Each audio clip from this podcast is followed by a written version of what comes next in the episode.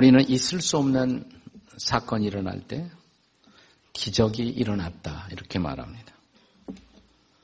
그러나 때로는 있을 수 있는 일이지만 그 일이 너무나 경이롭고 신비할 때 기적 같은 일이 일어났다고 말합니다.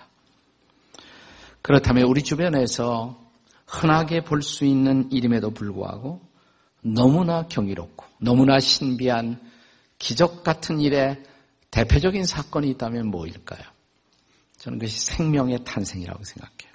여러분 가정 가운데서 새로운 생명이 태어날 때 얼마나 경이롭고 신비한 그런 기적의 현장을 목격하신 그런 추억들을 다 가슴에 간직하고 계실 것입니다.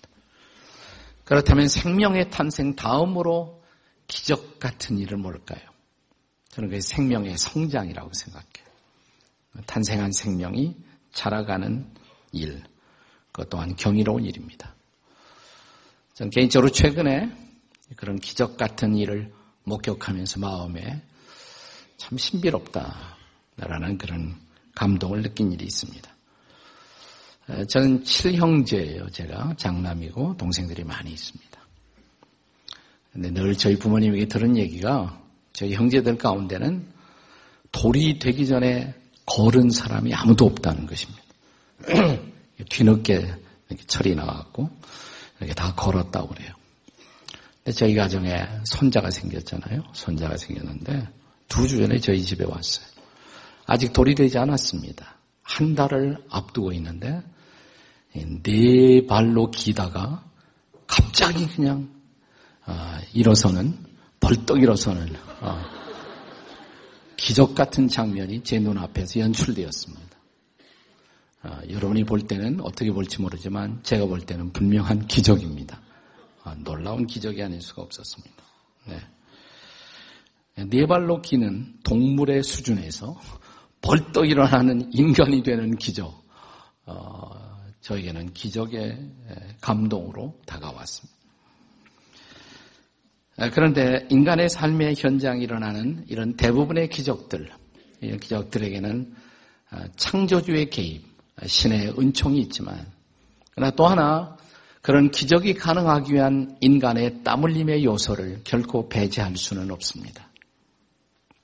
저 유명한 우리가 자주 기억하는 명부인 타마스 에디슨이 남긴 말, 천재는 99%의 땀과 1%의 인스피레이션, 영감으로 이루어진다. 그 말을 우리 모두 기억하지 않습니까? 다시 말하면 99%의 땀 흘림 위에 하나님이 부어주시는 1%의 개입, 그것이 기적을 가능하게 한다는 그런 선언일 것입니다. 오늘 성경 본문에는 한 사람이 그리스도인이 된 경험, 그 경험을 갓난아기가 태어나는 것이다 이렇게 말합니다. 그러나 갓난아이는 태어나는 즉시로 성장이라는 과제를 안습니다. 그리고 이 성장 속에 다시 기적이 개입합니다. 그러나 이 성장의 기적의 배후에는 또한 동시에 그 성장을 가능하게 만드는 인간적 요소들이 있다는 사실을 또한 부인할 수가 없습니다.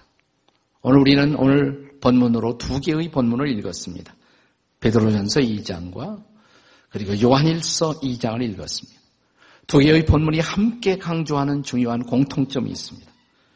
그것은 갓난아기 같은 성도들이 성장하기 위해서는 말씀에 대한 책임이 있다는 것입니다.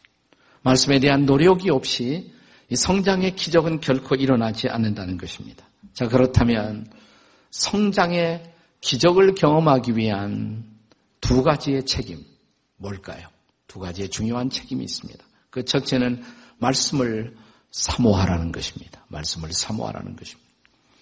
자, 옆에 있는 분들하고 말씀을 사모하십시다. 한번 해보세요. 말씀을 사모하십시다.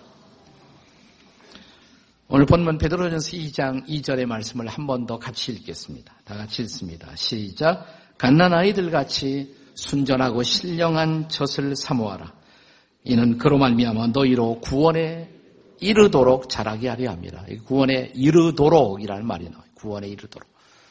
우리가 구원받지 않았기 때문에 구원을 받아야 한다는 말은 아니에요.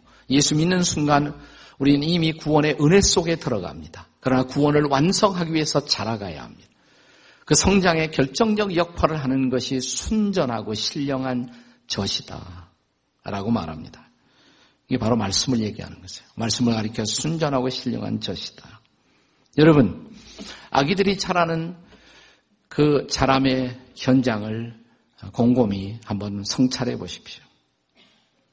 자, 그 아기가 자라는 모습, 날마다 달라지는 모습, 그것은 감동이죠. 그러나 이 성장의 기적이 이루어지기 위해서 밤낮으로 보채되는 아기들의 젖을 구하는 모습, 그리고 이런 젖을 구하는 아기들에게 주야로 밤잠을 이루지 못하고 성실하게 젖을 먹이는 엄마의 노력이 없다면 그 아기는 자랄 수가 있을까요?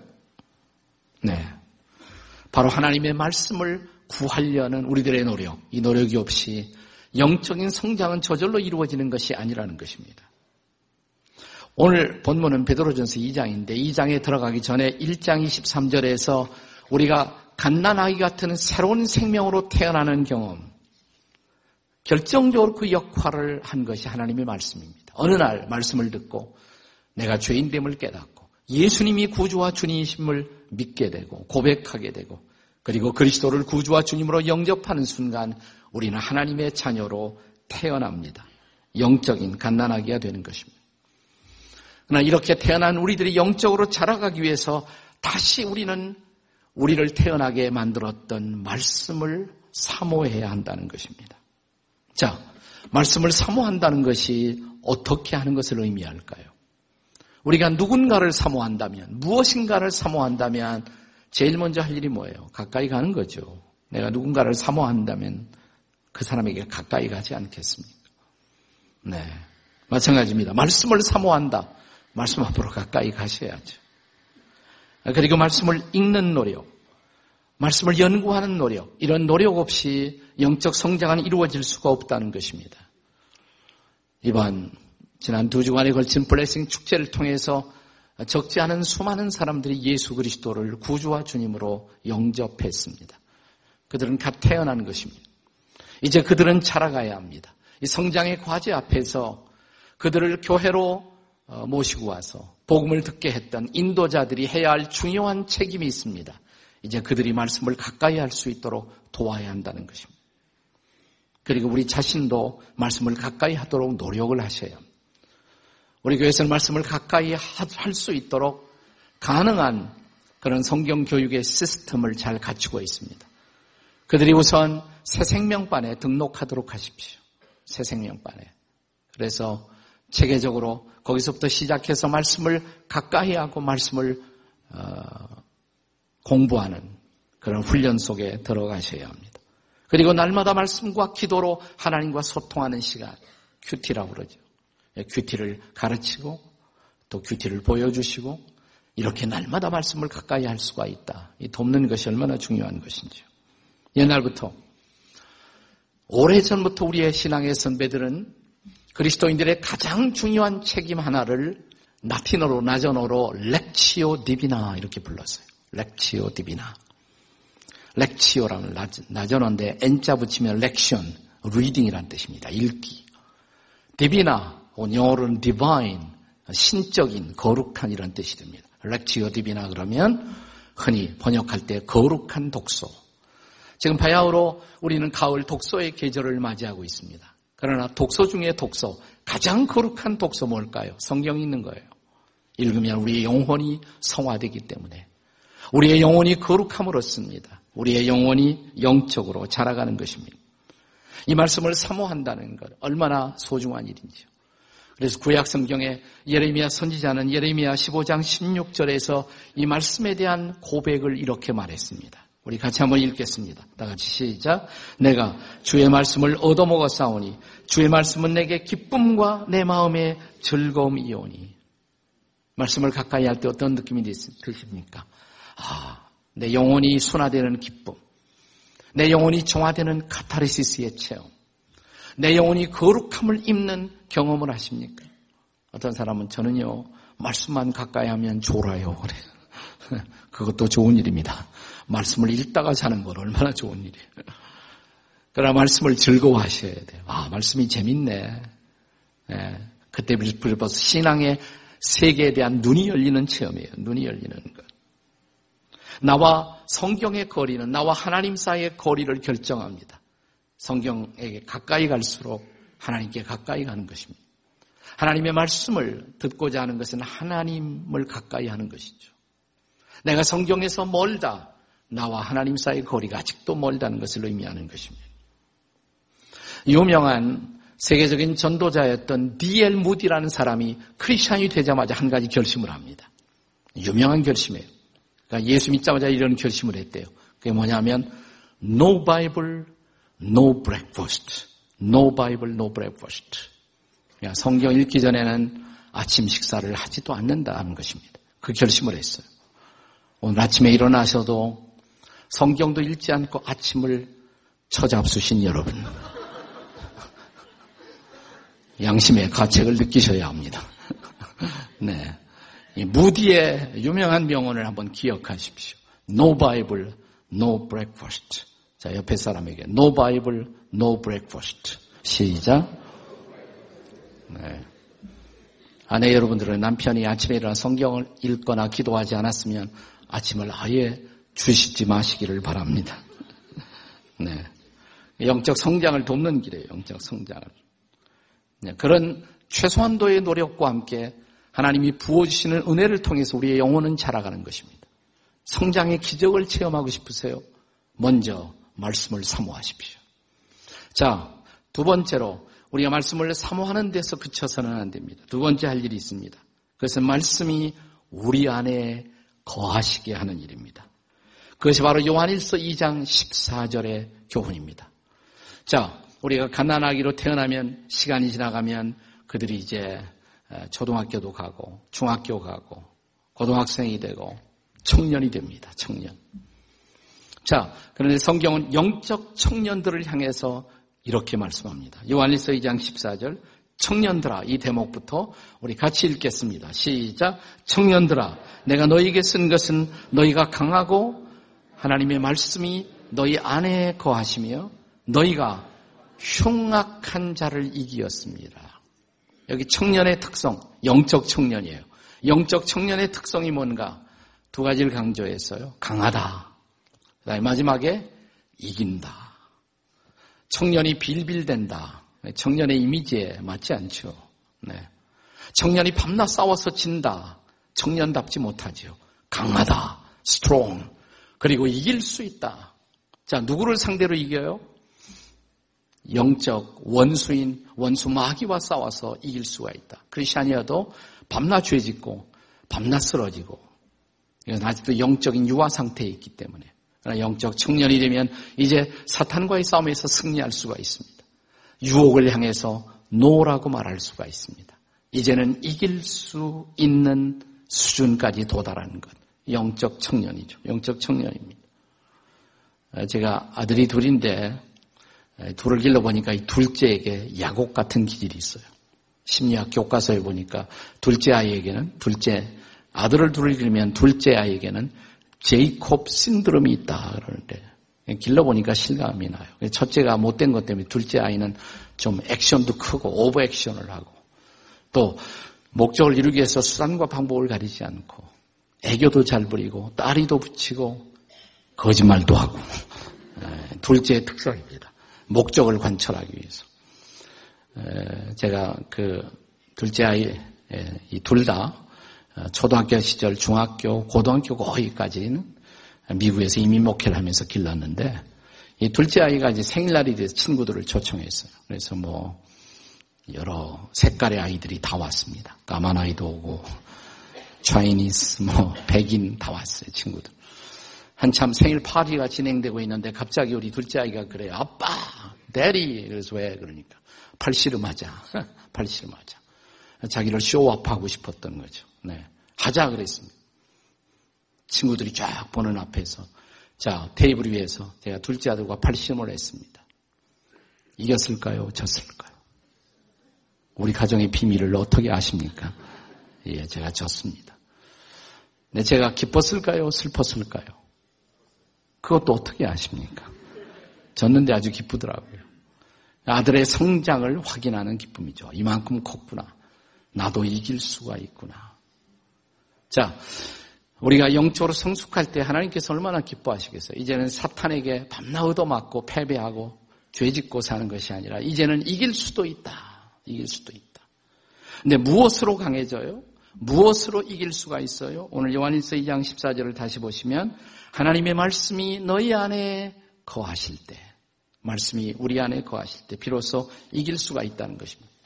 승리할 수가 있다는 것입니다. 자, 그렇다면 중요한 것은 말씀이 우리 안에 어떻게 거하시게 할 수가 있습니까? 말씀이 우리 안에 거한다. 어떻게 가능할 수가 있습니까? 자, 요한복음 15장 7절에 보시면 요한 일서를 기록한 같은 저자인 사도 요한이 이 대목을 설명하고 있습니다. 자, 요한복음 15장 7절을 읽습니다. 시작. 너희야 내 안에 거하고 내 말이 너희 안에 거하면 무엇이든지 원하는 대로 구하라. 그리하면 이루리라. 여기도 내 말이 너희 안에 거하면, 하나님의 말씀이 우리 안에 거한다. 이게 도대체 뭘까? 말씀이 우리 안에 거한다. 15장 9절에서는 사랑 안에 거하라. 내 안에 거하라. 말씀이 너희 안에 거하도록 하라. 사랑 안에 거하라. 아직도 확실하지 않아요. 도대체 뭘 해야 된다는 말인가? 자, 요한복음 15장 10절이 대답을 들려줍니다. 15장 10절 다 같이 읽겠습니다. 시작. 내가 아버지의 계명을 지켜 그의 사랑 안에 거하는 것 같이 너희도 내 계명을 지키면 내 사랑 안에 거하라. 우리가 주님 안에 거한다. 그분의 사랑 안에 거한다. 그것은 그의 계명을 지키는 것이다. 말씀을 듣기만 하고 끝나는 것이 아니라, 말씀을 읽고만 끝나는 것이 아니라 이제는 그 말씀을 따라 살아야 한다는 것입니다. 그 말씀을 지켜야 한다는 것입니다. 그러면 그것이 주 안에 거하는 것이라고, 그리고 주의 말씀이 내 안에 거하는 것이라고, 그것이 바로 주의 말씀이 나를 지배하는 삶의 모습이라고. 다시 말하면 내가 말씀을 듣는다, 설교를 듣는다, 혹은 내가 성경을 읽는다, 궁극적인 목적이 뭐예요? 그대로 살기 위해서, 순종하기 위해서. 순종이 목적이 되어야 한다는 것입니다. 순종한다는 것이 뭐예요? 성경이 하라는 거 하고, 성경이 하지 말라 그랬으면 이젠 안 해. 삶의 변화가 일어나야죠. 자, 오늘 이 베드로전서 2장 1절에서 영적인 갓난아기가 된, 이제 그리스도의 새로운 생명을 받아들인 사람들에게 성경이 이제는 버려야 할 것들을 가르치고 있습니다. 자, 일단 베드로전서 2장 1절을 한 번 더 읽겠습니다. 다 같이 읽습니다. 시작. 그러므로 모든 악독과 모든 기만과 외식과 시기와 모든 비방하는 말을 버리고. 네, 우리가 하나님의 말씀을 사모한다면 이제 말씀을 따라 살아야 하는데 먼저 버릴 것이 있다. 5가지를 강조했어요. 버릴 것 5가지. 첫째는 뭐였습니까? 악독. 다른 사람들에게 해를 끼치는 일체의 생각과 행위. 이 악독이에요. 기만. 의도적으로 속이는 것. 기만. 외식. 성경에 외식하지 말라는 말이 많아요. 오늘은 점심은 외식하지 말아야겠다. 그런 외식이 아니죠, 이 외식은. 겉과 속이 다른 것. 네. 이기적인 탐욕을 숨기고 겉으로만 신사인 척 하는 것. 이건 제스처에 불과한 미덕. 외식입니다. 시기. 남의 것을 취하려고 하는 동기에서 일어나는 온갖 마음의 생각들. 시기. 비방하는 말. 타인들의 명예를 실추시키는 일체의 언어와 생각들. 이 비방하는 말을 버리고, 이것들을 버릴 때 우리가 비로소 말씀을 붙들고 성숙해 갈 수가 있다는 것입니다. 우리가 잘 아는 고린도전서 13장에서 이런 구절이 발견되지 않습니까? 장성한 사람이 되어서는 버린다. 뭘 버린다 그랬어요? 어린아이의 일들을 버린다. 이제 유치한 일들을 포기해야 한다. 우리가 예수 믿기 전에 했던 일, 세속화에 젖어있던 우리들의 습관, 하나님이 기뻐할 수 없는 그런 행위들을 이제는 포기하는 것을 배워야 한다는 것입니다. 그때 잘할 수가 있다는 것입니다. 그때 말씀이 우리를 지배한다는 것입니다. 진정한 영적 성숙이 이루어진다는 것입니다. 물론 영적 청년이 되고도 사탄은, 원수 마귀는 끊임없이 우리를 넘어뜨리려 할 것입니다. 여러분, 요한일서 2장 읽었던 본문 14절 이하를 계속 읽어보시면 이제 이 청년들을 넘어뜨리기 위해서 마귀가 사용하는 미끼들, 우리로 세상을 향하도록, 세상에 있는 것들을 가지고 우리를 유혹하는 대표적인 3가지의 미끼, 이거는 마귀의 세 가지 미끼라고 할 수 있어요. 미끼가 뭐냐? 이 세상을 사랑하지 말라. 세상에 있는 모든 것은 첫째 육신의 정욕과, 둘째 뭐라고 그랬어요? 안목의 정욕과, 세 번째 이생의 자랑이라. 이 세 가지는 사탄이 우리를 넘어뜨리게 사용하는 대표적인 미끼들이라고 할 수가 있습니다. 이 세 가지 미끼를 가지고 에덴의 동산 태초의 역사의 처음에도 처음 사람 아담에게 마귀는 이 미끼를 갖고 찾아왔어요. 자, 선악을 알게 하는 나무 열매를 보는 순간 뭘 느꼈다고요? 먹음직했다. 이게 뭐예요? 육신의 정욕이에요. 먹음직한. 보암직하고 뭐예요? 안목의 정욕이죠. 보암직하고. 지혜스럽게 할 만큼 탐스럽다. 저것 다 먹으면 내가 하나님이 될지 몰라. 이생의 자랑. 자기를 하나님의 자리까지 높이고 싶은 욕구. 이생의 자랑. 그것들이 우리를 붙들고 있다는 것입니다. 우리를 넘어뜨린다는 것입니다. 아담은 넘어졌습니다. 그러나 2000년 전 이 땅에 오신 성경이 둘째 아담이라고 묘사하고 있는 우리의 구세주인 예수 그리스도도 그가 공적 삶을 시작하면서 광야로 가서 사탄에게 시험을 받으십니다. 똑같이 세 가지 시험이에요. 자, 금식하고 있는 그분에게 와서 뭐예요? 이 돌이 명하여 떡덩이가 되게 하라. 뭐예요? 육신의 정욕, 먹는 문제, 경제적인 시험. 천하만국의 모든 영광을 보여주면서 절만에 다 죽게. 안목의 정욕. 성전 꼭대기에 세워놓고 뛰어내려라. 내 발이 땅에 닿기 전에 천사가 살짝 들어올리면 너는 내일 아침 신문에 나. 유명해져. 스타가 돼. 이생의 자랑. 이생의 자랑. 끊임없이 사탄은 이 세 가지 미끼를 가지고 와서 우리를 넘어뜨리고자 합니다. 그런데 예수님은 이런 사탄의 유혹을 무엇으로 물리치셨습니까? 말씀으로. 이 돌이 명하여 떡덩이가 되게 하라. 그분은 그럴 수 있는 능력이 있으니까 더 유혹이란 말이죠. 자, 이런 사탄의 목소리 앞에 주님이 보여주신 반응은 어떤 반응이었어요? 기록되었으되. 그 다음에 뭐라고 그랬습니까? 사람이 떡으로만 살 것이 아니에요. 하나님의 입으로 나오는 모든 말씀으로 살 것이라. 기록되었을 때, 구약 성경에 기록되었을 때, 구약의 신명기 8장 3절에 그분은 말씀을 알고 있었어요. 기억하고 계셨어요. 암송하고 계셨어요. 가장 적절한 타이밍에 그 말씀을 생각해내셨습니다. 그리고 사람은 떡으로만 살 것이 아니라고, 말씀으로 살 것이라고. 그는 말씀을 붙들고 사단의 유혹을 승리하신 것입니다. 이것은 그분이 우리에게 보여주신 일종의 모본이 아니겠습니까? 어떻게 오늘도 우리에게 다가오는 수많은 시험들을 이기고 우리가 승리할 줄 아는 영적인 청년으로 자라갈 수가 있을까요? 제가 처음 예수를 믿었을 때 저에게 전도를 해준 선교사님이 아주 친절하게 가르쳐 주었어요. 근데 그게 얼마나 인상적으로 시청각적으로 가르쳐 주었는지 오랜 세월이 지나도 나는 그보다 더 좋은 설명이 없다고 생각해요. 성경을 가까이 하면서 그 말씀을 붙들고 승리하기 위한 훈련이었습니다. 손가락을 펴라고 했어요. 자, 여러분 다 왼손을 펴보세요. 한번 왼손을. 손가락에다 이름을 붙이겠습니다. 하나씩. 저를 따라서 하세요. 듣고, 읽고, 연구하고, 암송하고, 묵상하고. 뭘 그렇게 하는 거예요? 하나님의 말씀을 듣고, 부지런히 말씀을 듣고, 그 다음에 말씀을 읽고, 또 말씀을 연구도 해보시고, 또 말씀을 뭐예요? 좋은 말씀은 암송도 하시고, 메모라이즈 하시고, 그리고 뭐예요? 시시때때로 그 말씀을 암송하라고. 그러면 이 말씀을 붙들고 살게 될 거라고.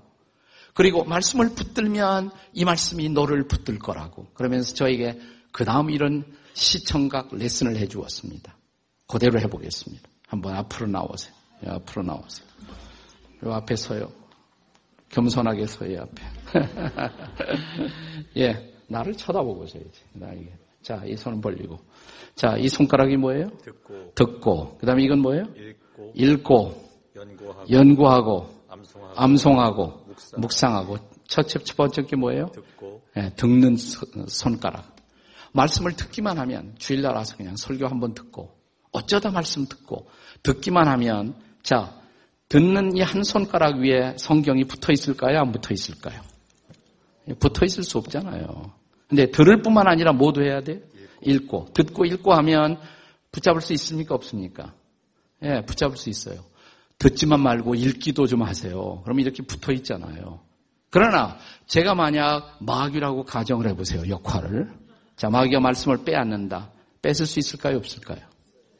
예, 뺏을 수 있어요. 근데 듣고 읽고 할 뿐만 아니라 뭐예요? 연구까지 해. 세 손가락으로 붙들어. 그러면 뺏을 수 있어요? 없어요? 예, 뺏을 수 있어요. 아직도. 아까보다는 좀 훨씬 힘들었어요.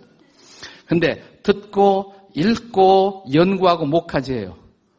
아, 이제는 암송까지 해. 그럼 네 손가락으로 붙들어 보세요. 예, 그러나 아직도 뺏을 수가 있어요. 자, 그러나 이번에 뭐예요? 듣고 읽고 연구하고 암송하고 뭐까지 해요? 묵상까지 해요. 시시때때로 그 말씀을 묵상해요. 꽉 타서 붙들어 보세요. 이제 뺏을 수 없어요. 예, 박수 한번 하세요. 네, 네. 이래야 안 잊어버려요. 제가 안 잊어버려요. 네. 네. 제가 1970년도에 초에 어떤 선교사님에게 이런 시청각 교훈을 받았는데 지금도 잊어버릴 수가 없어요. 네, 그렇습니다. 그때 말씀이 우리를 다스릴 수가 있어요. 말씀이 우리를 지배할 수가 있어요. 물론 이 말씀을 붙들고 살아가는 영적인 청년의 삶의 여정에서도 넘어지는 시험은 있을 수가 있습니다. 여러분 생각해 보세요. 우리 손자가 일어나기까지 그가 제일 많이 하는 것은 뭐냐면 넘어지는 연습. 계속 일어나려다 넘어졌단 말이죠. 마침내 일어섰어요. 청년도 넘어질 수가 있습니다. 그러나 다시 일어설 수가 있습니다. 말씀을 붙들고 있으면 일어나요. 말씀을 붙들고 일어서는 거예요. 네, 우리 손자 보니까 뭐 하여튼 붙들고만 있으면 붙들고 일어나더라고요. 붙들고 일어나요. 네, 그러다 나중에 그냥 일어서더라고요. 네. 자, 우리도 넘어질 수가 있습니다. 그러나 말씀을 붙들고 있으면 그 말씀을 붙들고 다시 일어설 수가 있습니다. 물론 넘어지는 과정에서 아픔을 겪을 수가 있습니다. 상처도 있을 수가 있습니다. 우리는 이 모든 것을 성장통이라고 말합니다. Growing pain. 우리는 자라나면서 아픔을 겪을 수가 있어요. 어쩌면 이 아픔은 필수적인 것인지 몰라요. 최근에 해연이라는 이름의 시인이 쓴 아주 단순하지만 그러나 아주 아름다운 그리고 이 성장통을 우리에게 실감 있게 묘사한 아주 심플한 아름다운 시 하나를 접했습니다. 제목이 뭐냐면 몸부림, 몸부림. 자, 갓난아기가 자라가면서 새벽 이슬 같은 청년으로 자라기까지 그가 겪어야 할 몸부림을 설명한 아름다운 시입니다. 제목은 몸부림, 들어보세요. 손을 펴 바라는 것 얻을 수 있을까? 다리를 옮겨 원하는 곳 갈 수 있을까? 가녀린 손, 햇살 한 알음 안고 앙증스러운 발, 하늘 아래 웃음을 지으며 걸어갈 수 있다면 아가야, 내 몸부림 헛되지 않을 거야. 아가야, 내 몸부림 헛되지 않을 거야. 이 말씀을 붙들고 벌떡 일어서서 인생의 길을 승리롭게 걸어가기 위한 몸부림. 말씀을 붙들기 위한. 그리고 말씀 아래 나를 굴종시키기 위한 몸부림. 거룩한 몸부림. 이 몸부림을 통해서 저와 여러분이 영적으로 성숙하고 또 우리의 허락하신 아름다운 젊은 세대가, 청소년 세대가 그들이 영적인 아름다운 청년으로 자라나 새벽 이슬 같은 청년으로 자라나 우리 시대를 비출 수 있기를 주의 이름으로 축복합니다.